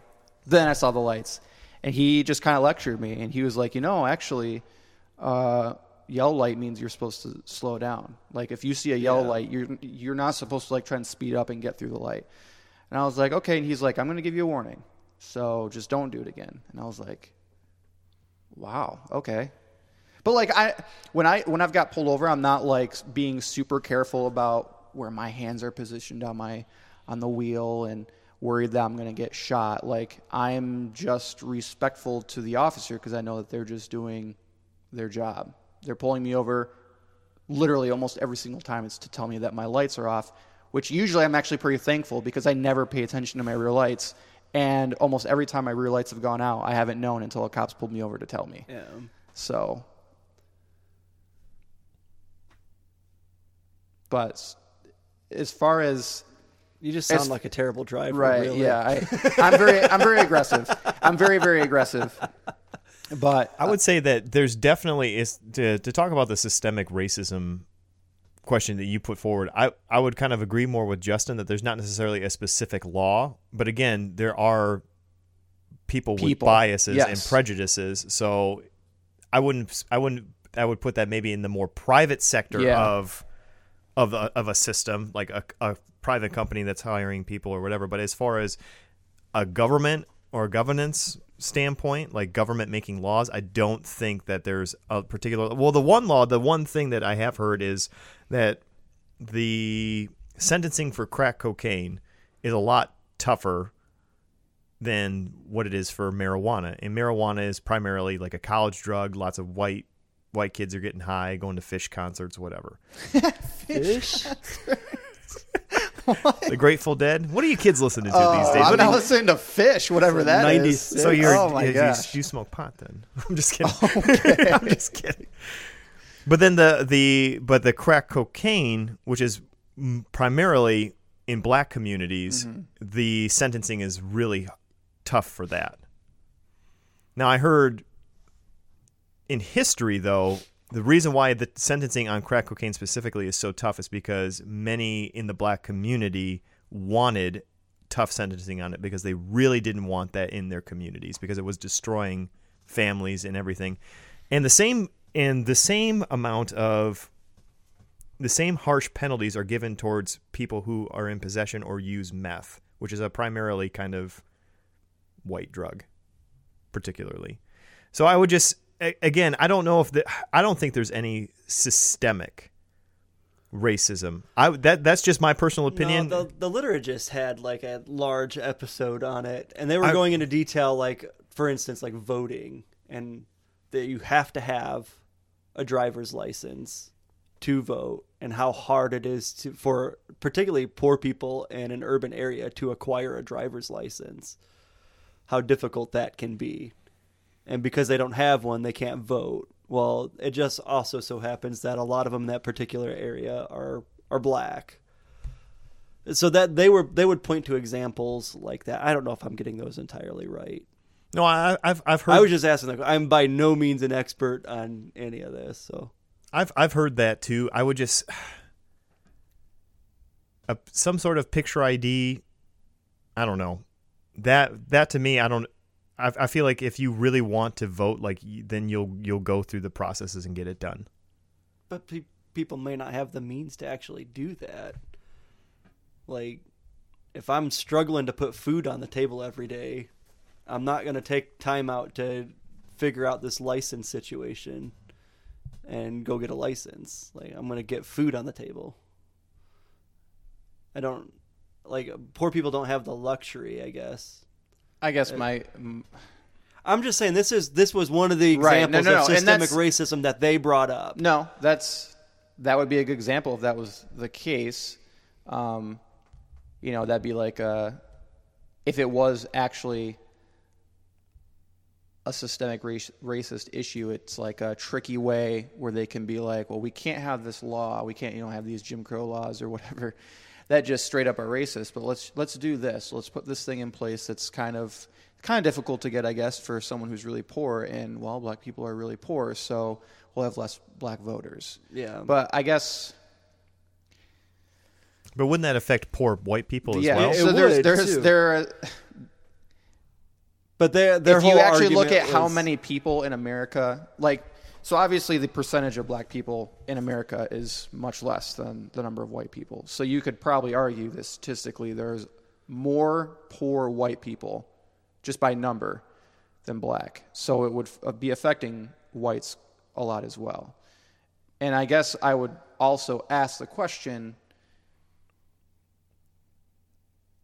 and this is kind of a loaded question, but like why why are you in a situation where you can't afford a driver's license? So is it is it because like legit you can't get a job? Is it because you know you have like 10 kids and you're just struggling to be able to afford to provide for a giant family?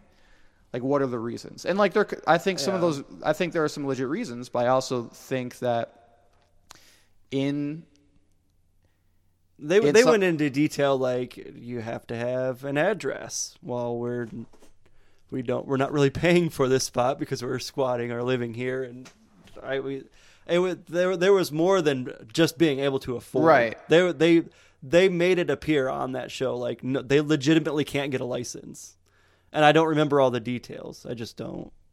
People people would have to go. I mean that, that that would be like a really hypersensitive, very specific situation. i don't think it's as i don't think it's probably as common as maybe it's made out to be i i don't think that situation is probably terribly common and i also think that i think that the opportunity for people to get out of poverty is is there but there are a lot of things that people do themselves that prevent them and keep them in the poverty that they're in. Yeah, I think the system itself keeps people in in poverty. so how do you so how do you think that the system does that?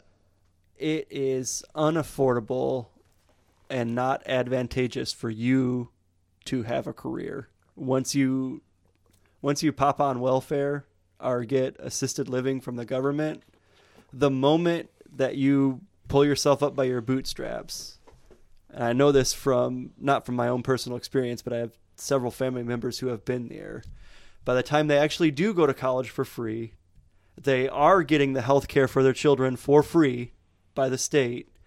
And by the time they graduate and they get that first job opportunity of $12 an hour, all the free care goes away. And you are dirt poor, worse than you were before you were on the system. Worse than you were while you were on the system. While I'm on the system, I had housing, I had food stamps, I had insurance, I could get my teeth fixed, I could go to the hospital, I emergencies were covered, but the moment that I bump up into the next tax bracket, right you don't get that since there it's no longer a, it, there's no reason, no incentive for me to work. That's or one of pull the myself up any That's I think that's one of the problems. Now we're getting into another another topic of the the whole idea of the welfare state. Yes, I mean it, it does get into that, but how many black people are, are on that and in that system? Like, Well, I mean, as a as a student of history, you look at what was it? Was it it was Lyndon Johnson who kind of came up, who kind of made the modern welfare state that that we live in now, and and set up so, so kind of reset up Social Security the way that we have it now, and and all of these things, and it basically is the incentivizing for people to marry the government for especially for women especially for women to marry the government and to not have like a nuclear family anymore.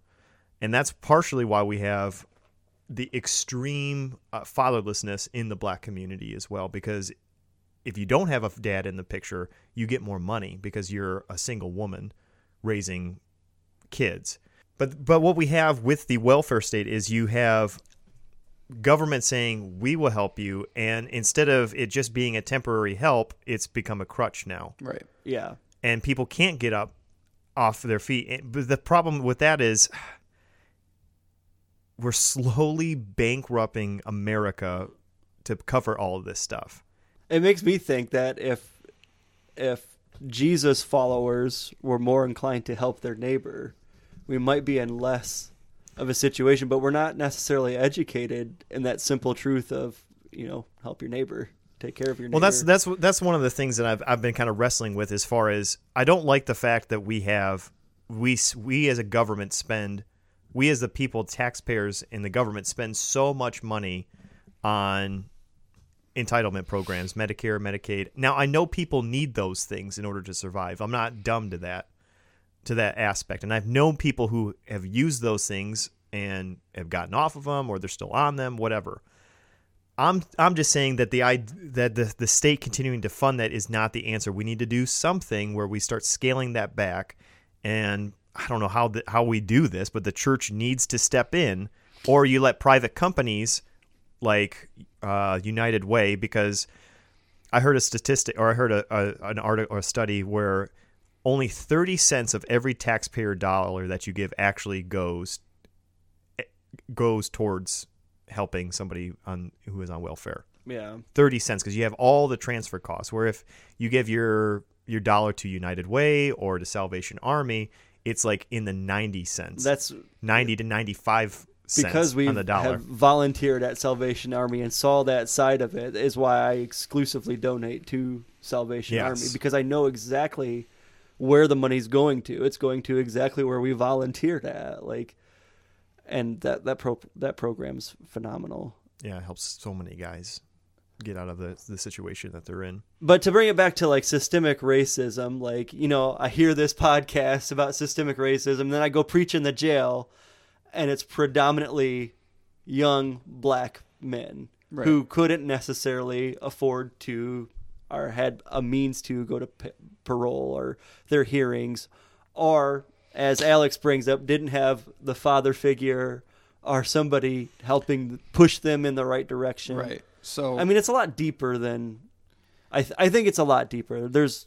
It looks like there's no community support. I think you I think you right there are touching on what is really the well I personally believe is actually the larger issue within specifically black communities. I, I don't I don't think it's the system as much and I think it's a lot more with the the family. And I think it's a lot more with those fathers who you're seeing in the jail and in prison not being there for their family because what happens to these kids and like again I being a teacher, well, I was a teacher, and uh, I briefly worked at New Standard, which is a um, charter school in Flint.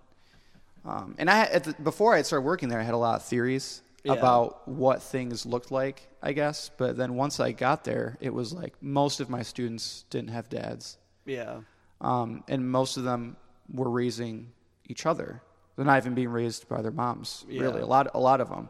Um, and so they're raising they're raising each other and so in a lot of cases what you have happen and I, I said this to the kids sometimes when because that was like the craziest experience of my life like having a class where you can't i can't even i have an hour with these kids for this class and i spend about 20 minutes actually teaching because the other 40 minutes i'm trying to keep them from fighting each other Yeah, you're wrangling. so, I mean, that's obviously one issue there. Like, even at a young age, these kids are not they're they're not coming out of school ready for the real world, ready for the workforce. Because, and this is one of the things I even said to them multiple times, because I know this is what's happening often. If you are someone who's going to be belligerent and so prideful that anytime someone says something mean to you, you have to punch them in the face or cuss them out and call them names. Well, what's going to happen someday is you're going to get a low paying job, okay? You're going to start at McDonald's or something. You're going to work at McDonald's, and your manager is going to do something that you don't like, Yeah. and you're going to get fired. And you're going to have issues getting jobs at even some of these minimum wage places. So you can't get a job anywhere. So then what do you oftentimes end up doing? Well, you end up turning to crime. Yeah. And I think one of the big reasons, I, gr- I agree with you in the sense in regards to like a lot of these these people are poor so they can't make bail or whatever so they end up serving time because they don't have enough money but i also think that one of the issues you have is that one of the arguments i guess i've heard for systemic racism is that why do we have all these black people in jail and prisons and I think that the answer to that is actually somewhat simple. If you look at murder statistics, black people are the ones that are committing a majority, a disproportionate amount of the crime. So you have like 20% of the country is black, but you have a ton of black people committing all these crimes and committing these murders. Now, I guess you could argue that maybe we have a bunch of racist judges and these people are getting sentenced to things that they're not really doing. But I, I don't think that that is the case. Yeah. And so a lot of these kids, unfortunately, I, I think it starts at home. They're growing up without a father. Yeah. And their mother is trying to take care of them and however many brothers and sisters they might have. And then they end up, in the end, sadly, turning to a life of crime because they don't, they don't know how to function because Well, the- there was no one there to. Well, you're talking about gangs, and it becomes their family. Right, right. I, I remember seeing that even at a very young age for some of the the Flint kids that we used to pick up, and then when we would take them up to the camp, the one time I took a bunch of Flint kids up to the camp, like they, some of them acted as if, as if they were their own separate little gang, and they were, they were kind of the troublemakers of the camp. Not all the time, but like definitely some of the time. You can kind of see that gang mentality already starting in them very young, before junior high. That's at least what I saw. And then I would go to their homes and visit them because I used to do home visits. So I would always be long haired, hippie looking Alex in the hood going to hang out with these black kids, play basketball and football. And I would just suck at sports. So, but that's what they wanted to do. So that's what we did. But like I could already see like their older brothers and sisters that were maybe in high school or early 20s and they would be sitting on the front porch with their their core group of friends and this would be like at two o'clock on a weekday they weren't at jobs they're and i'm like they're in a gang and you can even like some of the times i could pull up and i would be like who's who's smoking weed out here come on what's going on and like the whole idea the the, the what what is the percentage i think it's 73% of black kids grow up in a single in the family home Yeah, it's in the 70s. it might be set. It might be seventy. It might be seventy-one. It's it's somewhere in there, and It's high, it's high for whites as well. It's in the 40s. Which is crazy to me. Very, in general, divorce statistics are super high. So, But supposedly getting better among millennials. is it really? It is. I mean, they don't have a long, a large sample yeah, they don't size. have a lot. Uh, sample As less people are actually getting married, but I think that was at five years of marriage because a lot of people get divorced within five years. Yeah. So one of- to bring it back, I just thought of this. I was commenting on a status my friend posted. It was actually the trailer for a uh, for a particular TV show uh, for a comedian, and the comedian made the statement in her monologue during this this trailer for her show that there is a huge problem like basically calling the the the huge problem in America is still racism, particularly uh, racist cops. That and that was her statement in in this in this nationally televised show. And that, actually, I think it's a stream a show streaming on one of the streaming networks.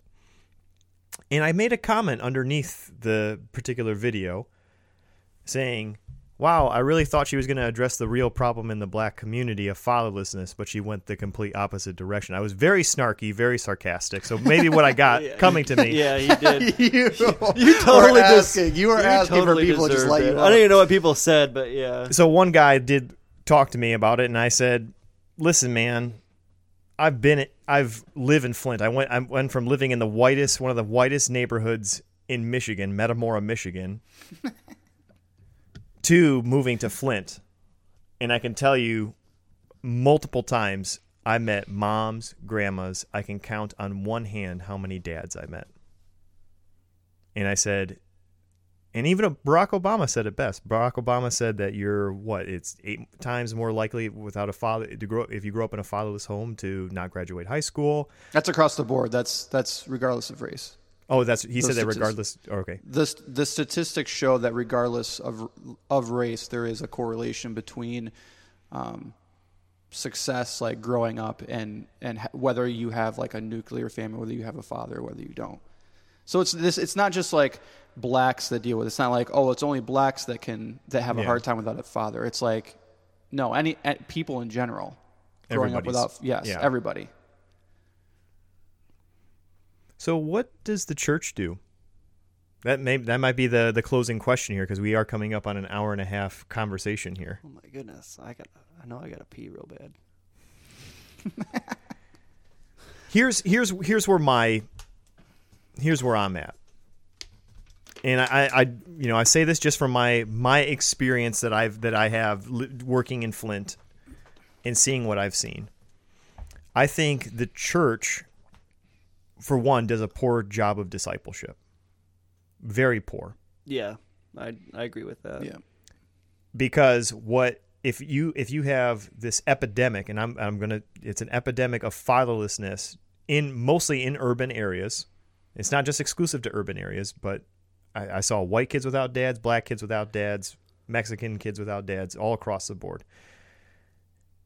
Especially boys, young boys, because boy, because men are the primary people that commit crimes, primary gender that commit crimes. These boys are looking for for father figures. They're looking for somebody just to toss a baseball or a football with them. And you don't know how much just I I would have moms tell me all the time that my son looks forward to Wednesdays or Thursday whenever I would come by and visit their house. And all I did was for a half an hour throw a football to him. That's it. And he they would they would tell me like that's my son's favorite part of the week. And I think the church does a poor job of stepping into that space and filling that space in the communities where we live. Yeah, And I think Oh, go ahead, Jason, sorry. I mean, that's one of the reasons why I'm helping coach my kid's baseball team. It's not for my kid, but it's like honestly, it's for other kids in there. And you don't have to look very far to see kids who don't have dads. Right. But if but if, if but if it's really true the statistics about fatherlessness if people would just step up to be dads or just to be that cool non-biological uncle like I was like man I hope one of these days these kids start calling me Uncle Alex that'd be sick it'd be so awesome I I did settle for Mr. Alex they would call me Mr. Alex on the Alex. bus Okay, that's good enough, I guess. I'd have like 40 black kids on my bus driving up to camp. Mr. Alex! Like, yes, this is awesome. But if we would, and that's and that's why I said this in an episode, our Justin Dillon episode. I said I don't think the left or the right has the, the answer for this this problem because I think, and I, I, I'll make I'll piss both sides off because that's what I like to do. The left, I think, is too too readily too they they you they overuse the word racism. They anytime you disagree with something or you you disagree with somebody, a person of color, they automatically label you a racist. They are ready to call you a racist to completely discredit your thought process. The right, on the other hand, I think has their feet in the mud. They don't move quick enough. The right, I've heard many conservatives talking about how do we fix the black community. Black conservatives even say this. Well, we just need to tell the truth okay the the in, the truth is out there the internet's out there the internet the, the word is out that growing up without a dad in the home is is pretty bad so it's more you have to do something more than just quote unquote tell the truth and you also just can't call everybody racist because you just don't like their opinions so this is where I think the church needs to line. The church doesn't need to line up with Democrats or line up with Republicans on this particular issue. The church just needs to be the hands and feet of Jesus to go out there, make disciples, and for God's sakes, if there's a kid in your neighborhood who doesn't have a dad, throw him a freaking baseball and have fun with him. That's my rant. I'm done. That's your rant. What do you think, Justin? I agree. I think that largely the church can do they can do a lot more in these communities. Um, and I don't know if it's because of I don't know if it's because of fear that they don't go in or if it's just because of they don't care or they're just uh, lazy. Um, but yeah, I think the church is a community of people, and it's it's so interesting to see a lot of church, churches are really uh, they're they're really just like clubs. It's really just a bunch of people getting together, hanging out with with other Christians, and they're not they're not going out into into the communities. And I mean, I feel like I'm probably guilty of this as well. Like I don't think I do as much as I could to like as a Christian to be out and and in the community and spending time with other people and being there, you know, for um, We're you know, for even I'm sorry. well, being I was just gonna say be there for young kids. Yeah. No, we're good at gathering, but not going. Right. Yeah. I think I would be more like self-reflective, I guess. So I, I think back to Ernesto's sermon, and maybe if I can find a link, I will post that in the show notes. His racist ser- or racism. yeah, sermon? his that his, was it was a good one. His sermon on racism coming from a Mexican man at an interracial church. Um, he pointed it out that everybody is in some facet racism racist. Like you can't you can't really get away from yourself. And you, you do see that in the Bible with Peter and Paul, like being racist towards Jews and Gentiles. Like there's there's a facet where you do need to look at yourself and um, identify if you are pushing people away or pulling people to. And I had an entirely different point and I forgot it. is it is it the topic of race that's making us nervous and why we keep forgetting? No, I had a. Really, I feel like that's happening to me. I'm like, ah, I don't know I what had to two say. points. That was the first one, and I can't remember the second one. I guess I would say, too. Again, coming from what I grew up with, identifying those exi- those situations of extreme hate, um, whether they exist within yourself or you see them play out with others, and if you have the love of Christ in you, that you would find ways to bring that in, especially if you see another Christian committing racism. I, I think it starts internally and it works its way outward. Hmm. So if you were seeing another race, another another Christian who would identify as a follower of Jesus, and I even Christian, everything needs to be defined these days. Nothing can go un, undefined. Somebody who says they're a follower of Yeah, somebody who says, I have given my life to Jesus, I am a follower of Jesus, and then you turn around and hear that person say offensive racist jokes in white circles. Like there's no black people around, but they are like Something hearing- they definitely wouldn't say if there was a black person. Yes, there. exactly. like that was Yeah. offensive. Like to maybe speak up and say something.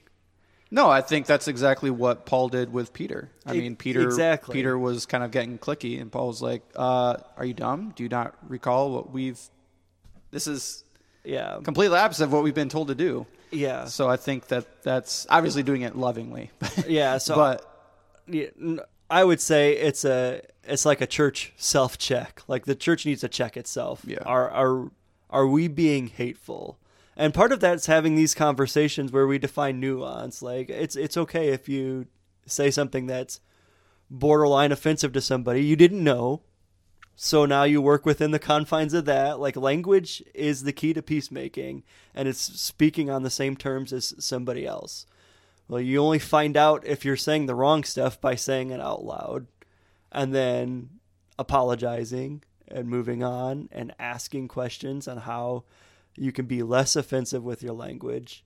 But then, two, finding people who are overtly racist because we know they exist and reminding them of the gospel, reminding them what Jesus did for them, uh, reminding them that Christianity isn't white, it's not American, and you will probably be one percent. It's it's for all nations. What I'm saying is you're going to get to heaven, and there's going to be a lot of colors and people there, and if you, if you're being racist here now, then why would you ever want to go to heaven?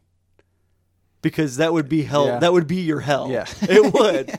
Because there's going to be people from every race and every people group and every color of every generation there. And Yeah. There was like a viral video going around Facebook, and there was this KKK member they were interviewing, and he's like, "Oh, we're Christians. We're we're diehard American Christians," and I, and they were like, "I'm like, no, you're not." Yeah. Which what Jonathan Lehman pointed out. Like, yeah, he said that you cannot be a member of the KKK and be a member of my church Yeah. at the same time.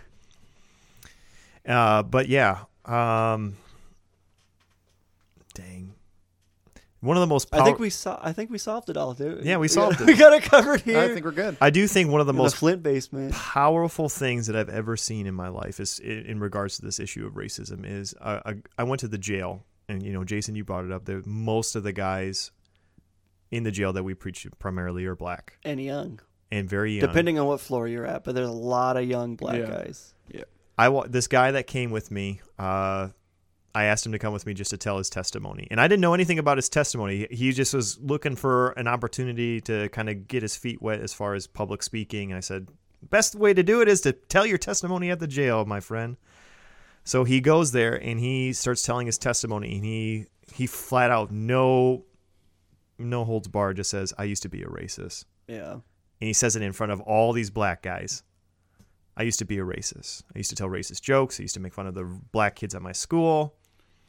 Da da da da da. He said all this stuff, and he said, "Then I met Jesus, and now I'm not that way anymore." That's awesome. And this was the guy that used to ride with me a bunch on the Flint route that we had for our Thursday night teens program. And he was in the back talking with all the black kids that we would pick up because I it would be like me and this guy were the only white guys on the bus. And he was just in the back and he's just like they need to meet Jesus just like I met Jesus and that's that was his only motive was to tell them about Jesus. And I that's that was one of the most powerful things that I've ever seen in in my ministry career. And so it's possible. It can happen. We can defeat racism with the gospel. It is And repentance. in repentance. That's what I was gonna say. Rep- repentive racist.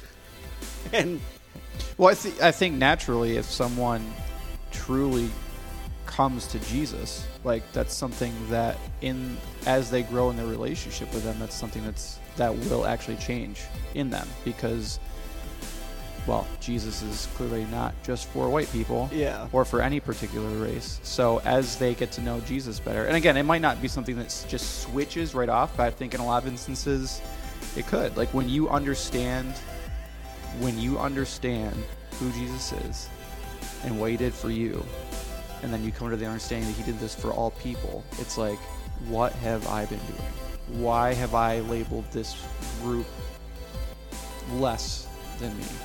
And you would come to a place of, of repentance, and it's going to transform you. What's awesome about that, you say transform, is I know who you're talking about, and I would never ever peg that person as a racist ever. But for him to say like, yeah, I was like, that's like shocking, but then awesome because you see Jesus working. Mhm. That's pretty rad. It is. I think that's a a sound conclusion to our episode. No, no, no. I got another hour No, in me. I gotta pee real bad. I, I'm Yeah, All I think I think we solved racism here, guys. Good job. Just preach the gospel. and when necessary, use words.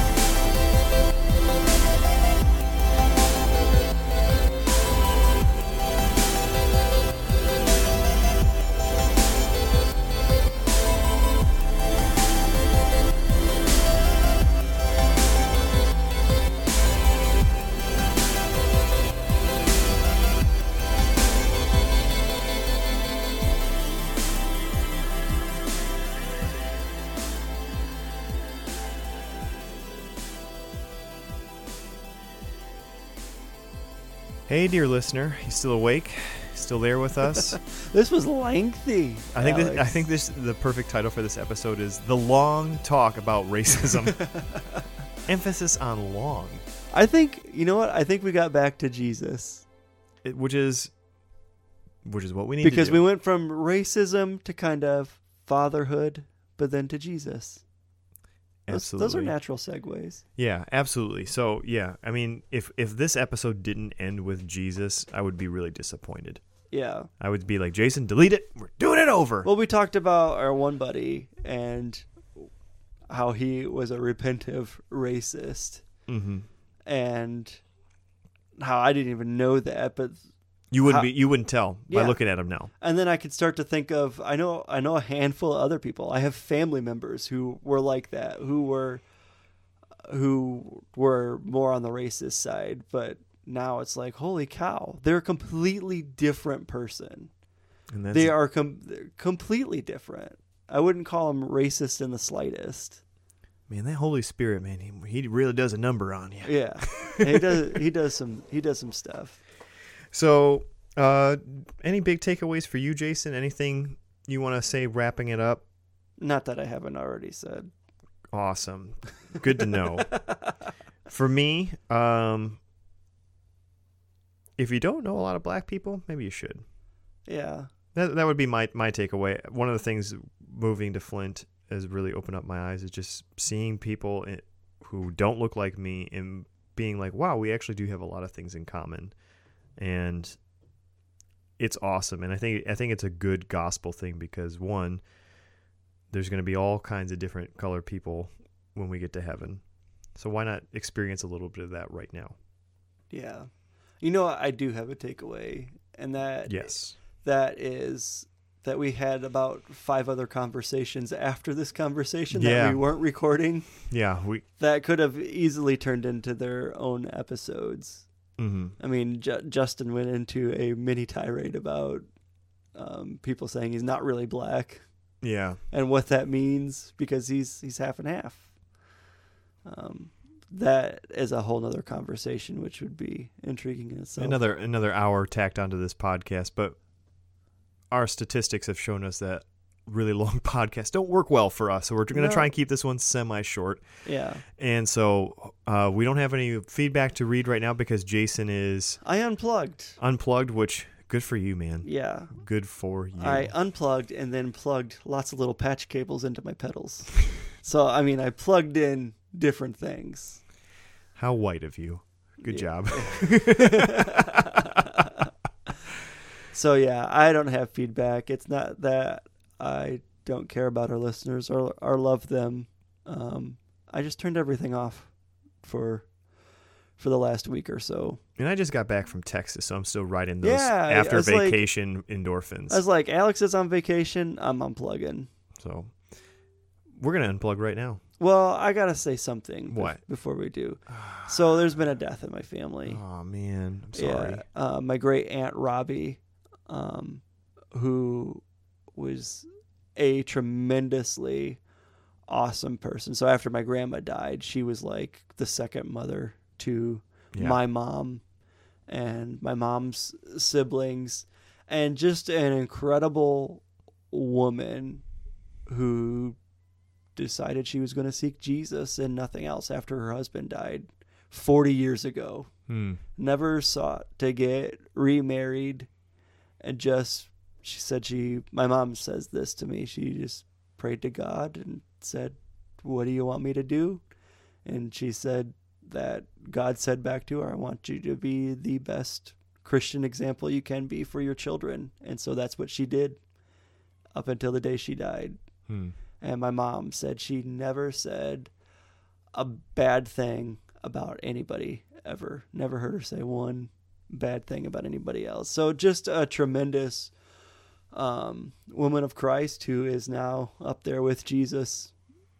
I I don't know. I'm excited about it because she had a lot of physical ailments that are no more and lived to a ripe old age of 93 Holy wow. which meant she obeyed her parents because that's how you live long on this earth. hmm according to the Bible. Obey your parents, and you will have a long life. And so that's what she did. Apparently, um, no, just an awesome woman. But, um, Alex, I ask you what what advice would you have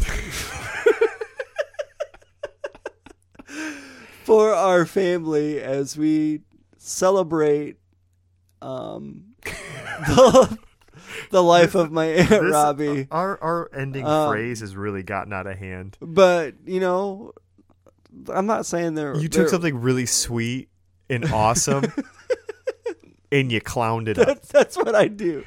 So, what advice do you have for uh, for our family? If you don't get up during the funeral service with a hockey stick in hand, That'd be so bad. I'm going to hurt you in a loving, friend, friendly way. But hey, to everybody in Jason's family, aunt, your aunt is in heaven with Jesus. Yeah, which and that's is awesome. and that's reason to always keep your stick on the ice. Yeah.